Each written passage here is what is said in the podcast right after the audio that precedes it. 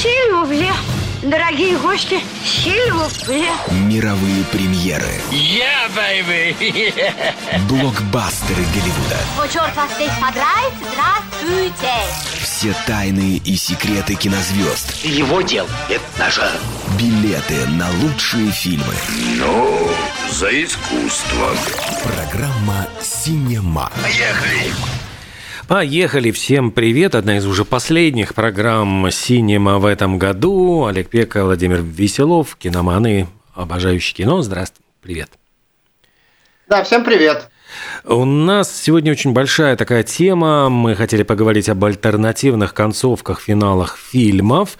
Ну и заодно, может быть, там обсудить какие-то небольшие новости и рассказать о том, что нового в кинотеатрах. Там, естественно, «Аватар» второй – я еще не смотрел.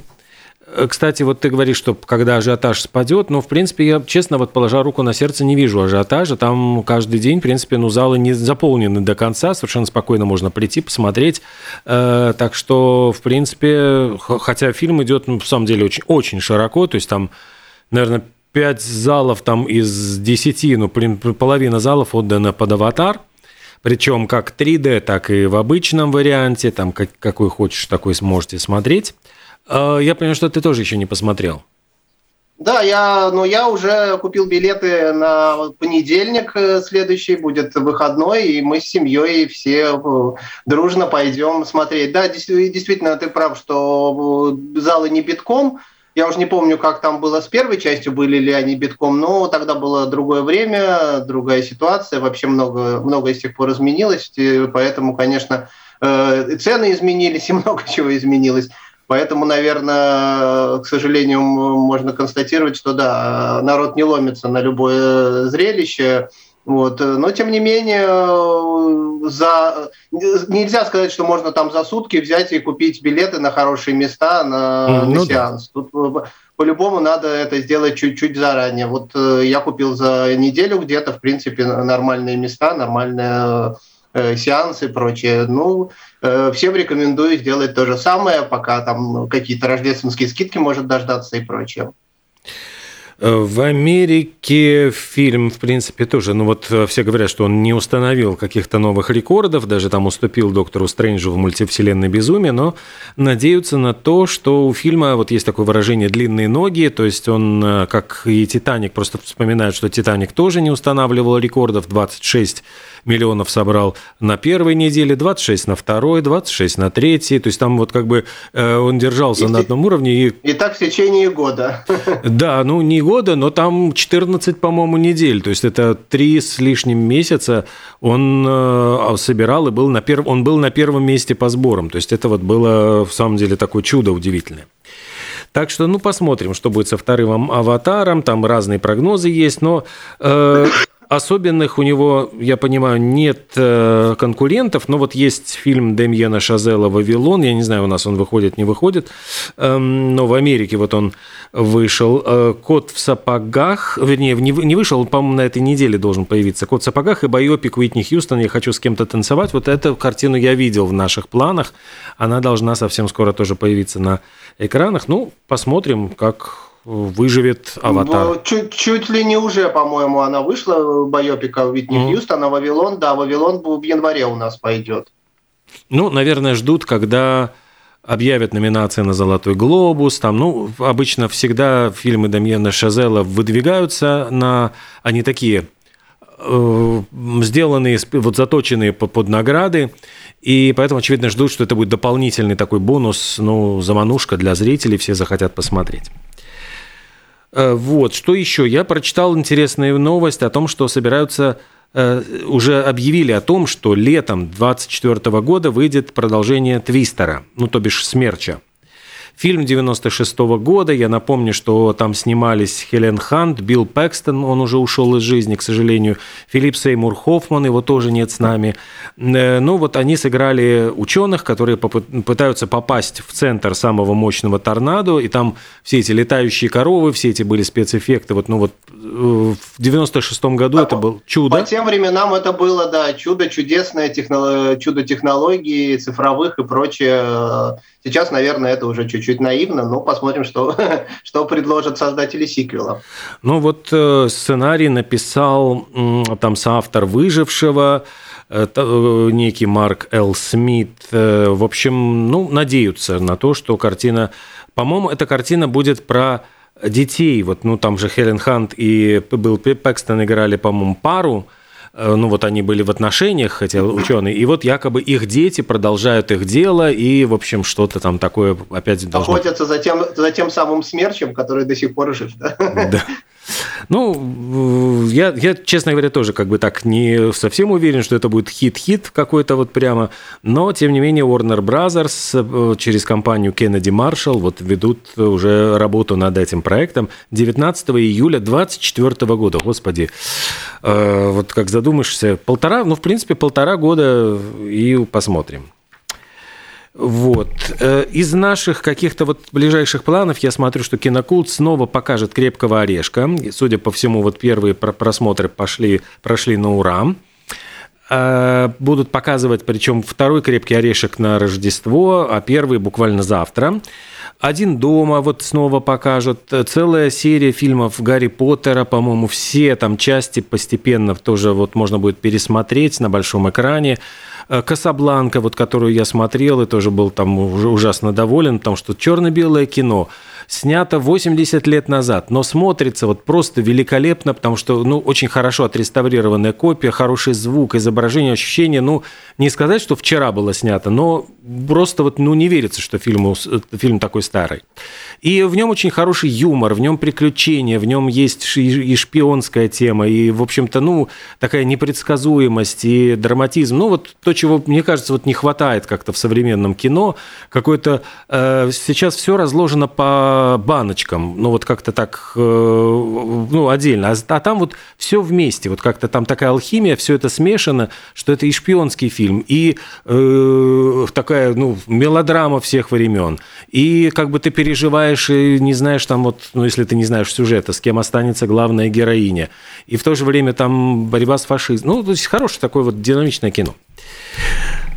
Э, вот. Ну, это то, что касается вот э, ближайших планов. Следите вот за за рекламой, то есть если есть желание посмотреть что-нибудь из старенького кино на большом экране, в форум Cinemas там есть такие возможности. Что-то еще у тебя, может быть, какие-то новости, какие-то впечатления? Ну, у меня, да, есть пара новостей, которые мне заинтересовали за последнее время. Э, например, э, новость о том, что планируется съемка байопика о Брюсе Ли. Ну, в принципе, э, так сама по себе новость ничего необычного, но интересно, что снимать ее планирует режиссер «Крадущегося тигра, затаившегося дракона», которого, если кто не помнит, звали Энк Ли. Угу. А главную роль Брюса Ли будет играть его сын, соответственно, Мейсон Ли. То есть э, это будет такой триумф Ли на, на экранах, э, три Ли сразу, э, как там кто-то уже пошутил, снимет Ли, Ли фильм про Ли в главной роли с Ли. В общем, такая забавная ситуация получилась. Вот, но и, в общем-то, сам по себе э, персонаж достаточно любопытный, было бы интересно узнать. Он появлялся вот э, недавно, э, Брюс Ли появлялся в э, фильме «Однажды в Голливуде», правда, его там как-то не, в каком-то негативном ключе достаточно показали, э, фрагментарно, и были очень недовольны фанаты, э, поэтому да сейчас... и родственники как бы, ждут... тоже очень... Да, да. Поэтому сейчас ждут э, какого-то альтернативного варианта э, такого, чтобы продемонстрировать, наверное, в большей степени э, заслуги этого актера. Я помню, в 90-е годы был что-то, то ли «Путь дракона», там история Брюса Ли, какой-то фильм. Я не помню, ну, кто играл, но что-то такое уже были байопики. Ну, понятно, такой персонаж не может не привлечь. Ну, э, все зависит от качества и размаха, так скажем, работы. Наверняка у Энгели это получится более интересное кино, чем нечто снятое в 90-х. Ну да, будем надеяться. И опять-таки, пока еще, я понимаю, неизвестно, когда будет э, картина появиться, еще пока только это все в планах. Да. Еще интересно, ну, интересно, несколько бесконечных историй, так скажем, э, связанных с кинематографом. Э, вроде как, наконец-то, Джонни Деппу и Эмбер Хёрд удалось э, договориться о взаимном прощении друг другу долгов и закрытии этого бесконечного уже дела о домашнем насилии и, соответственно, о какой-то там травле и лжи. Вроде как они сошлись на том, что Эмбер Херт выплатит таки Депу 1 миллион вместо 8, э, который ее обязал суд. А Деп обещал эти деньги отдать на благотворительность, и обе стороны говорят, что они наконец-то закроют эту э, страницу и, значит, э, двинутся дальше. Ну вот, э, как бы, мне кажется, это хорошая новость. Если она осуществится наконец-то, то было бы замечательно уже закрыть, и Джонни Депп мог бы э, действительно двигаться дальше. Тем более, что еще одна новость появилась, что продюсер э, «Пиратов Карибского моря» Джерри Брукхаймер сказал, что он был бы не против, если бы Депп вернулся в эту франшизу. Ну, это как бы захочет Деп, не захочет. Он там много делал заявлений в свое время, что он и не, не очень-то ему и хотелось, когда его оттуда выгнали. Теперь, может быть, захочется. Фанаты, конечно, будут в восторге. Вот, но посмотрим, что из этого выйдет. Ну, с другой стороны, мне кажется, что уже как-то сама по себе франшиза немножко поднадоела, и вот ну, на пятом фильме это вот чувствовалось, что уже не хватает вот какого-то Э, оригинального подхода не хватает. Ну, то есть явно нужно было что-то придумывать, вводить новых каких-то персонажей, как-то все менять. К сожалению, я, ну, я не верю, ну, что... Может что шестой Может быть, фильм. вдохнут в нее еще чего-нибудь. Там были варианты, что про молодежь, да, были, но как бы посмотрим. Э, котик, может быть, еще что-нибудь, какую-нибудь капельку способен э, из себя выдавить, э, как, как говорится в анекдоте. Ну, поглядим. По крайней мере, суть в том, что Джонни Депп уже не в опале, что он уже вполне, значит, уже идут вполне реальные разговоры о том, чтобы вернуть его такой полномасштабный блокбастер. Это ключевое. Как бы мне кажется, угу. эти разговоры, они дают понять, что Джонни Депп прощен на уровне большого Голливуда и соответственно, вполне его можно ждать в каких-нибудь проектах. Ну, вообще, честно говоря, вот эта формулировка даже возмутительная, что вот человек э, абсолютно безвинно был, э, ну, вот оклеветан, и ну, теперь вот вроде кто прощен. Знает, кто, кто мы знаем, безвинно, не безвинно, там, значит, очень сложная у них ситуация. То, что по суду он оправдан, это еще не означает, что он совершенно без вины как говорил Глеб э, Жеглов, э, э, без вины вина этих самых... Нет, наказание, не наказание без вины не бывает, вот это у него было. Вот, да. вот, то есть ему надо было со своими женщинами вовремя разбираться. Вот Жеглов все правильно сказал про Джонни Деппа. То есть другое дело, что просто очень быстро в Голливуде вот следят, держат нос по ветру и очень быстро реагируют, порой быстрее, чем, собственно говоря, выясняется истина. Вот в чем проблема, а, как бы. И эта культура отмены, конечно, у них э, их этому научила и дает какие-то, может быть, не очень э, частично положительные, частично не очень примеры. Я, наконец, посмотрел, кстати, фильм про Харви Вайнштейна и э, ее правда, кажется, так в оригинале она говорит, в переводе ее правда. Мне он показался интересным, в принципе, несмотря несмотря на то, что тема не предполагает какого-то экшена такого вот прямо остросюжетного, то есть каких-то там э, перестрелок и погонь, в принципе, э, повествование достаточно захватывает э, вот эта вся история, и, ну, так очень толково расставлены акценты, что, в принципе, смотреть было интересно. Опять же, вот сейчас появилась новость, что Харви Вайнштейну срок добавили. Он, в принципе, и так, по-моему, уже не, не было у него шанса выйти из тюрьмы, но ему еще добавили еще одно дело он проиграл э, об насилии, так что сидеть ему теперь, видимо, до самой смерти. Вот. Э, да. Так что если кто кого-то тема интересует, то я вот э, могу сказать, что фильм действительно интересный, можно посмотреть. Хорошо. Ну и вот если говорить про фильмы интересные, которые мы смотрели, может быть, даже не по одному разу, в принципе, выясняется, что могли эти фильмы закончиться совершенно по-другому. Здесь вообще тема, если честно, она такая э, широко трактуемая, потому что если ее вот брать в таком более широком значении, наверное, каждый фильм э, предполагает как кучу вариантов. То есть э, пока создается идея, пишется сценарий, часто эти сценарии переписываются, то вот изначальная идея, она претерпевает очень сильные изменения. И меняется да, жанр, и меняются да, концовки. Я... Еще есть и фильмы с какими-то вырезанными сценами, классическая история, это вот «Хоббиты», «Властелин колец», где вырезано по Э, по полчаса, по 40 минут. Есть э, менее, ну, меньшее количество вырезанных материалов в фильме. Но мы, вот, собственно говоря, хотели поговорить не об этом как раз, а сконцентрироваться на именно альтернативных финалах. Правильно, я так да, понимаю? да, именно финалы, именно концовки, которые часто совершенно меняют э, смысл фильма. И говоря, вот, например, про «Титаник», из которого тоже вырезали больше, там, чем полчаса фильма, и там вырезаны были целые сюжетные линии, там, с другом э, Ди Каприо, с которым он садился на «Титаник».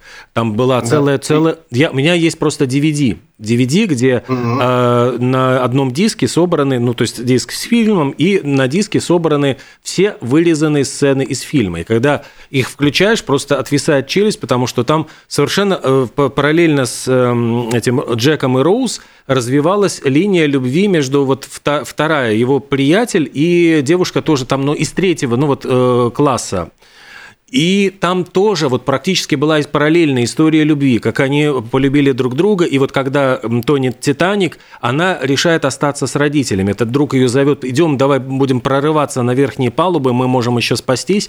Она говорит, я не брошу родителей, я останусь с ними. И вот, ну, это вот как бы параллельная вот история, которая по-другому заканчивается, как у Джека и Роуз. Опять-таки, это утяжеляло, я понимаю, фильмы без того, и по, по хронометражу, и тяжело следить еще там дополнительные персонажи. Это все полетело в монтажную корзину. То есть я был просто потрясен, что там целая сюжетная линия, она была вырезана, ну, минут, наверное, 15 э, этих вот сцен. И там еще очень куча всяких других э, сцен. Ну вот я не знал, например, про «Титаник», зато у меня есть пример «Царствие небесное» фильм э, рыцарский э, Ридли Скотта э, с Орландо Блумом, который как раз недавно, ну, относительно недавно в кинокулте показывали, я еще говорил, что насколько я понял из анонса, что будет режиссерская версия, и вот эта режиссерская версия длиннее тоже оригинального фильма, то ли на 30, то ли на 40 минут. И там тоже вырезаны целые сцены с сыном главной героини, принцессы. То есть в, в фильме, который показывали Э, на экранах этого сына вообще нет, его полностью вырезали, почистили, э, убрали, ну, полностью его упоминание, то есть как будто не было такого персонажа, а, в, а между тем там очень драматичная история была, и как бы она тоже что-то давала для сюжета, вот, и там и в начале добавлено, и в конце добавлено. В общем, 40 минут, 40 минут это, в принципе, очень серьезно. Это ну, конечно. полфильма а практически, а, да. Пред, а пред... Вот, и и фильм в результате не очень хорошо показал себя в прокате. Между тем, э, те, кто смотрел э, режиссерскую версию, говорили, что если бы эти сцены были добавлены или хотя бы ну, как-то более толково использованы, то могла бы ситуация измениться. То есть это показатель того, как вообще э, может повлиять, ну и альтернативная концовка, это, конечно, тем более, а даже вот дополнительный э, материал где-то в середине может очень сильно изменить. Но видишь, э, я просто вдруг э, представил себе трагедию этой девушки-актрисы. У нее практически была вторая женская роль после Роуз в, в «Титанике». И тебя, вот ты сня, снялась в фильме, который становится самым кассовым фильмом на тот момент мира – и тебя вырезали из этой картины, тебя вообще нет в этой картине. То есть ты снималась, э, и, и тебя нет. Это, это, мне кажется, ужасно обидно. То есть я, вот, э, я сейчас а. даже задумался про, проследить судьбу эту дев, этой девушки, найти ее и посмотреть, как сложилась дальше ее судьба. Но я вот к тому клонил, что у «Титаника» была совершенно альтернативная концовка. Ну как, э, не совершенно, а она отличалась очень сильно в нюансах. В оригинале, я напомню, вот Глория Стюарт, которая играет уже постаревшую Роуз, она выходит ночью на палубу, достает ожерелье э, сердца океана и бросает его за борт на дно океана. И, э, в общем-то, после этого она умирает во сне, э, они целуются, там, значит, снова молодые, вся команда погибшая аплодирует им, и это финал фильма. Очень очень трогательный финал. Да, на самом деле, значит, была другая альтернативная версия, альтернативная концовка. Там, где вот Билл Пэкстон э, и его внучка, которая, ну, в смысле, и внучка вот этой Глории Стюарт, видят старую Роуз, которая идет к бортику этого судна. Они думают, что она хочет покончить жизнь самоубийством. Бегут к ней, она их останавливает и говорит, на самом деле я вот все затеяла только для того, чтобы вернуть на место этот камень сердца океана, который должен должен быть э, типа на дне океана. Ну, у них долгое объяснение, после чего она кидает этот камень, вся команда смеется над этим самым несчастным Биллом Пэкстоном, который там, ну, все затеял ради того, чтобы получить этот камень драгоценный, и его потерял – и Билл Пэкстон с ужасом говорит, я просто не представляю себе вообще, как это пошлейшая, конечно, концовка. То есть, слава богу, что ее не воплотили Нет, в жизнь. Там, э, там был э, нюанс. Она достает это ожерелье, показывает ему. И он говорит, а дай мне его хотя бы потрогать. Угу. И она дает ему это ожерелье, он его держит в руках, смотрит с вожделением. А потом она ему говорит, ну, мол, драгоценности это ничто, вот э, человеческая жизнь и судьба намного важнее. И он такой типа соглашается, с ней отдает ей обратно, хотя не, не хотя так отдает все-таки, и она бросает эту драгоценность э, за борт, и мы все должны поверить, что после этого он, конечно, тут же не нырнет вслед за, за этим за этим камнем и не достанет, или кто-нибудь из команды этого не сделает. Ну вот, э, да, действительно, это было достаточно, наверное, пафосно и нелепо, Поэтому, наверное, и слава Камерон Богу. правильно сделал. Да. А, еще вот и говоря из каких-то таких вот, ну тоже очень... Не, ну, я хотел да. еще сказать, что раз про Камерона начали, что у него действительно, видимо, его творчество такое, что вот он придумывает интересные сюжеты, а вот с финалами он как-то так ну, потому что на самом деле финал это очень важная часть фильма, и финал может испортить вообще весь, э, ну, всю задумку, на самом деле, это очень важно. Поэтому, если вот говорить о Камероне, например, нужно вспомнить «Терминатор 2». То есть, во-первых, в «Терминатор» и «Терминатор 2» очень много вырезанных сцен, опять же. Если для фанатов это открытие, то они могут их тоже увидеть. Э, и в, во втором «Терминаторе» был альтернативный конец, хэппи-энд. То есть там, значит, как мы помним, э, терминатор, э, жидкий терминатор погибает, а Шварценеггер сам себя, значит, отправляет в лаву, говоря, что ему здесь не место – вот, и финал такой, что темная дорога, уходит, уходящая вдаль, и главная героиня говорит, что, мол, у нас еще есть шансы, раз даже Терминатор способен переучиться, то, значит, и человек тоже способен что-то изменить в судьбе. Вот. А альтернативный был э, прям классический голливудский хэппи-энд, когда показывают будущее, главная героиня старенькая, она смотрит на этого Джона Коннора, повзрослевшего, который стал там политиком каким-то или еще что-то, и вот э, у него дети, она с, с этим внуком или внучкой, я не помню, там играется, и как бы демонстрирует, что вот этот весь э, апокалипсис, который должен был произойти, он не произошел. То есть э, такой классический хэппи-энд, э, закрывающий вообще все, все возможности для продолжений – но, видимо, это сыграло свою роль э, для киностудий, потому что финалы выбирают не только режиссеры, финалы выбирают и киностудии, во-первых, финалы выбирают э, зрители, которым, для которых проводятся тестовые показы. И если им не понравится тестовый, ну, на тестовом показе финал, то зрители могут там сказать «нет, нет, нет, такое не хотим, сделайте нам другое». И вполне возможно, что на это пойдут. Вот неизвестно, э, кто повлиял. Возможно, студии решили, что раз первый и второй фильм хорошо э, пойдут, то лучше оставить открытый финал и дать возможность продолжить. Поэтому этот хэппи-энд вырезали и оставили такую туманную. А Значит, ты знаешь, вот ты сразу со второго, а я хотел сказать по поводу первого. Там ситуация была прямо противоположная, то есть задумка э, Камерона была как раз-таки на какое-то вот очень-очень красивое, которое позволяло как раз-таки э, сделать задел закрутить. на... Да, закрутить. И тогда этого не произошло. Я напомню, что э, «Терминатор» 84 года. Там был такой очень мощный сюжетный момент, что вдруг выяснилось, что Кайл Рис, человек, посланный в прошлое, чтобы защитить Джона Коннора, на самом деле является его отцом. Но это практически вот как Люк, я твой отец, ну вот э, ну, на таком же уровне это открытие, что он не просто защитник, но он и, зачинает его вместе с этой Сарой Коннор в их последнюю ночь, когда им предстоит битва с Терминатором. И вот э, там была, ну, такая концовка, что все там, все, все закончено. Ну, в принципе, я думаю, что первую, концовку первого фильма все, все помнят.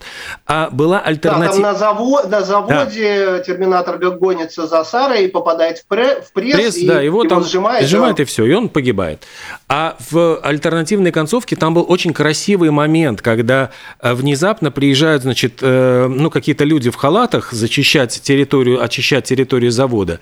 И вот эти, значит, останочки Терминатора они собирают, и потом выясняется, что это компания Skynet, которая как бы, э, взяв эти все остатки, они, останки, они как раз и запустят. То есть они получили вот этот исходный материал, из которого они потом начнут делать Терминаторов. И вот этот да. красивый бантик, вот это вот, что и петля. человеческое, да, петля и человеческое, и механическое, они вот закрутились и вот завязались в такой бантик. Это было, ну, очень красиво. Но почему-то вот э, тогда решили сделать простой да, такой финал. Хочется сказать э, слушателям, что мы сейчас говорим не о тех финалах или отрывках, которые просто вот где-то на бумаге э, рассказывали, а о тех, которые реально можно посмотреть. То есть, если кто-то хочет, все это снято, и все это выложено в интернете, и все это вы можете вот найти где-то на Ютубе и прочее, и посмотреть. Все это вот действительно можно увидеть. Вот, и в этом случае там было так, что вот э, эту главную героиню увозят на скорой, э, и два человека, которые вот это разбирают э, в эти завалы на заводе, они один другому говорят, смотри, какой чип замечательный, удивительный, надо его как-то изучить, и вот они уходят, и потом этот завод отъезжает камера, и показано, что на заводе надпись, вот это вот, как она там, Skynet, Skynet да, да, э, Energy или как-то так. То есть э, дается вот таким образом дается понять, что это вот та самый завод той самой фирмы, которая запустит э, потом вот этот ядерный апокалипсис. Так что вот было действительно очень, очень здорово и очень красиво. Из таких альтернативных еще, ну вот давай вспомним «Я легенда», наверное, тоже это классическая история, которая гуляет и постоянно вспоминают, и говорят о том, что альтернативный финал был куда более интереснее, ярче, сильнее, он, чем... Он, он, более того, что он ярче, сильнее, это сам, он объяснял, собственно говоря, название легенды. В чем, в чем э, трагедия? В том, что э, тот финал, который был э, ну, оставлен, он не давал понять вообще, что означает название «Я легенда». То есть что это значит? Какая легенда? Кто легенда? Ну, в общем, это абсолютно было непонятно для зрителей, не читавших произведения, по которому снят фильм, и посмотревший фильм, где главный герой, э, значит, э, взрывает себя вместе с полчищем э, неразумных зомби, значит, так погибает, чтобы дать возможность выжить там женщине с ребенком, которые уезжают, и есть возможность у них для значит, создания лекарства, чтобы излечить всех больных. Вот. А в, а, в оригинальном а, и произведении, собственно говоря, в имеющейся альтернативной финале, речь шла о том, что э, зомби на самом деле уже не являются безум, ну как это, неразумными, что они э, достаточно, ну как бы главный герой э, решает, что, ну это надо, кто помнит э, содер, содержание фильма, главный герой захватывает одну из женщин-зомби и Э, другие зомби под, э, если можно их назвать зомби, даже под руководством э, значит, главаря пытаются до, добраться до него, и в конце концов он сдается и пускает их, значит, себе. И э, вот этот главарь, он забирает свою даму, э, так скажем, и становится ясно, что это уже не какие-то неразумные там, ну, как э, показывают в фильмах мозги, мозги там. Вот, э, значит, и в этом финале ясно, что а, почему появляется вот это, э, ну, как бы название «Я легенда»? Э, дело в том, что эти вот э, зомби-монстры на самом деле уже стали отдельной цивилизацией, и живущие по, по ночам, соответственно, когда, ну, когда они могут. То есть это отдельная цивилизация, и у них, для них вот этот главный герой, он стал источником кошмаров. То есть, вот представляете, люди живут по ночам, а днем, значит, существует некий монстр – который их убивает, похищает их детей и прочее. И вот он уже для них стал легендой. То есть э, вот поэтому, собственно говоря, отсюда и название «Я легенда», что он среди этих вот, э, значит, э, э как трансформированных людей стал легендой, именно э, легендой кошмаров, так скажем. Вот. И вот этот финал, он, мне кажется, намного лучше, но почему-то вот он так не показался э, аудитории, может быть, слишком умный Э, решили, э, заумные решили и решили поменять на стандартный. Э, есть просто как бы финалы, которые ну, отрезают немножечко от фильма, и фильм становится Э, даже, может, может, может быть, даже и лучше, потому что вот фильм «Гордость и предубеждение» с Кирой Найтли э, в главной роли 2005 э, года, он заканчивался, ну, там вот была прекрасная концовка, когда мы понимаем, что они любят друг друга, молодые люди, и отец, значит, этой героини Киры Найтли сидит в своем кабинете, выглядит счастливым, ну, то есть, ну, вот, ну, как бы и закончилась история.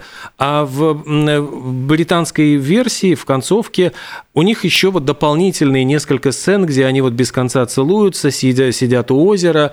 И э, вот эту концовку отрезали.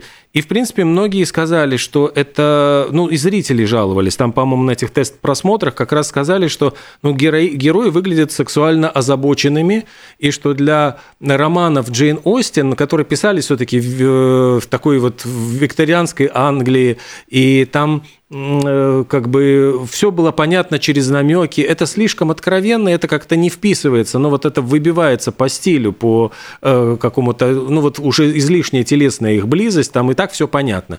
И, э, в общем-то, вырезали э, эти сцены, в принципе, ну фильм все равно прекрасен, и все понятно, что они останутся вместе.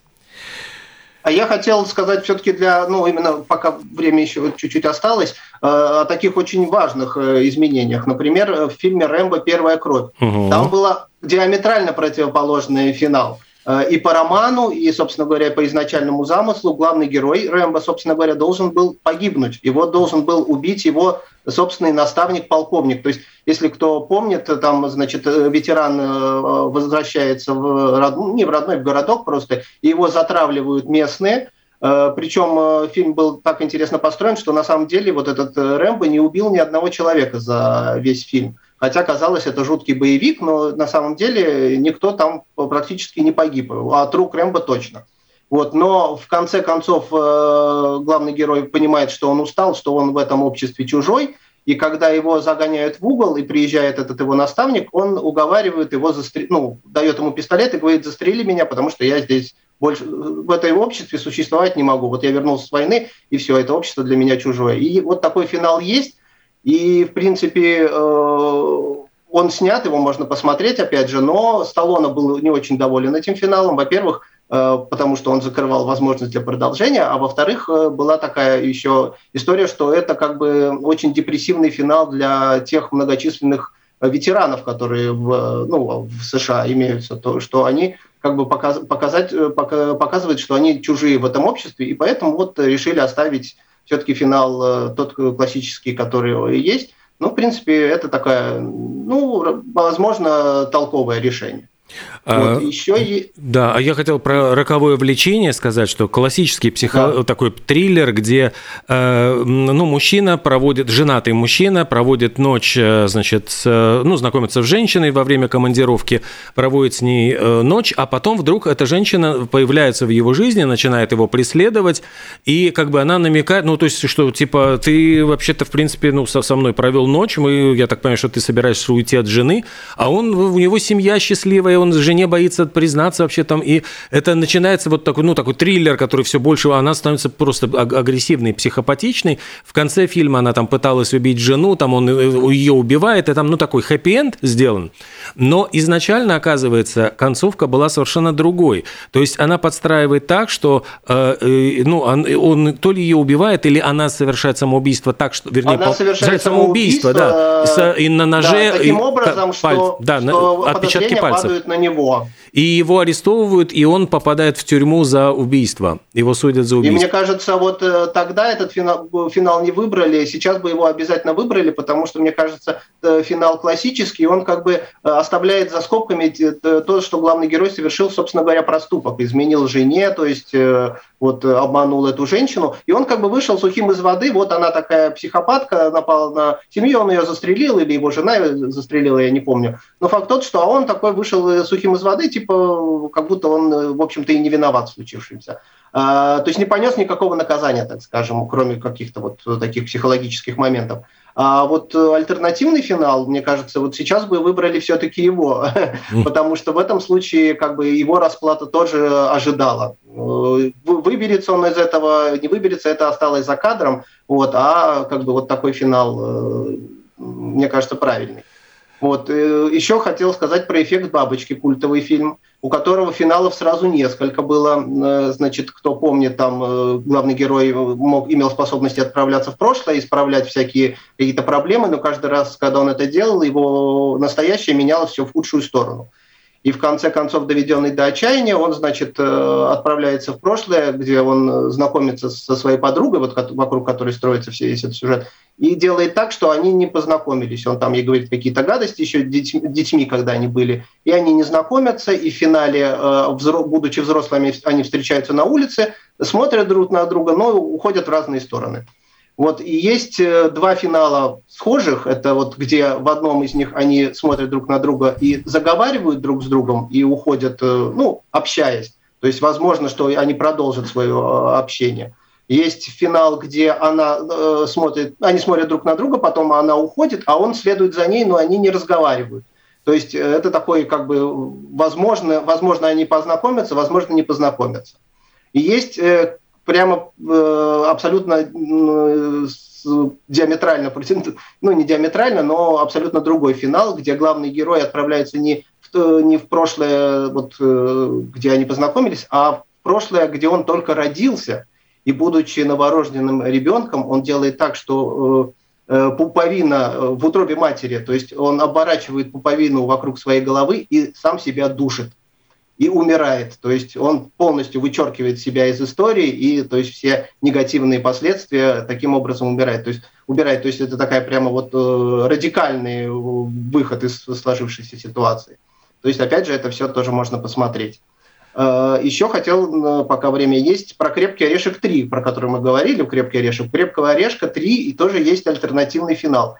В оригинальном фильме э, значит, Джон Маклейн убивает э, главного злодея, которого играет Джереми Айронс, там, на вертолете взрывает что-то такое, а в альтернативном финале злодею, злодею удается сбежать вместе с золотом, который он похитил – и Джона Маклейна, значит, увольняют с позором из полиции, значит, там лишают пенсии. Ну, в общем, он с женой расходится, в общем, у него полный раздрай.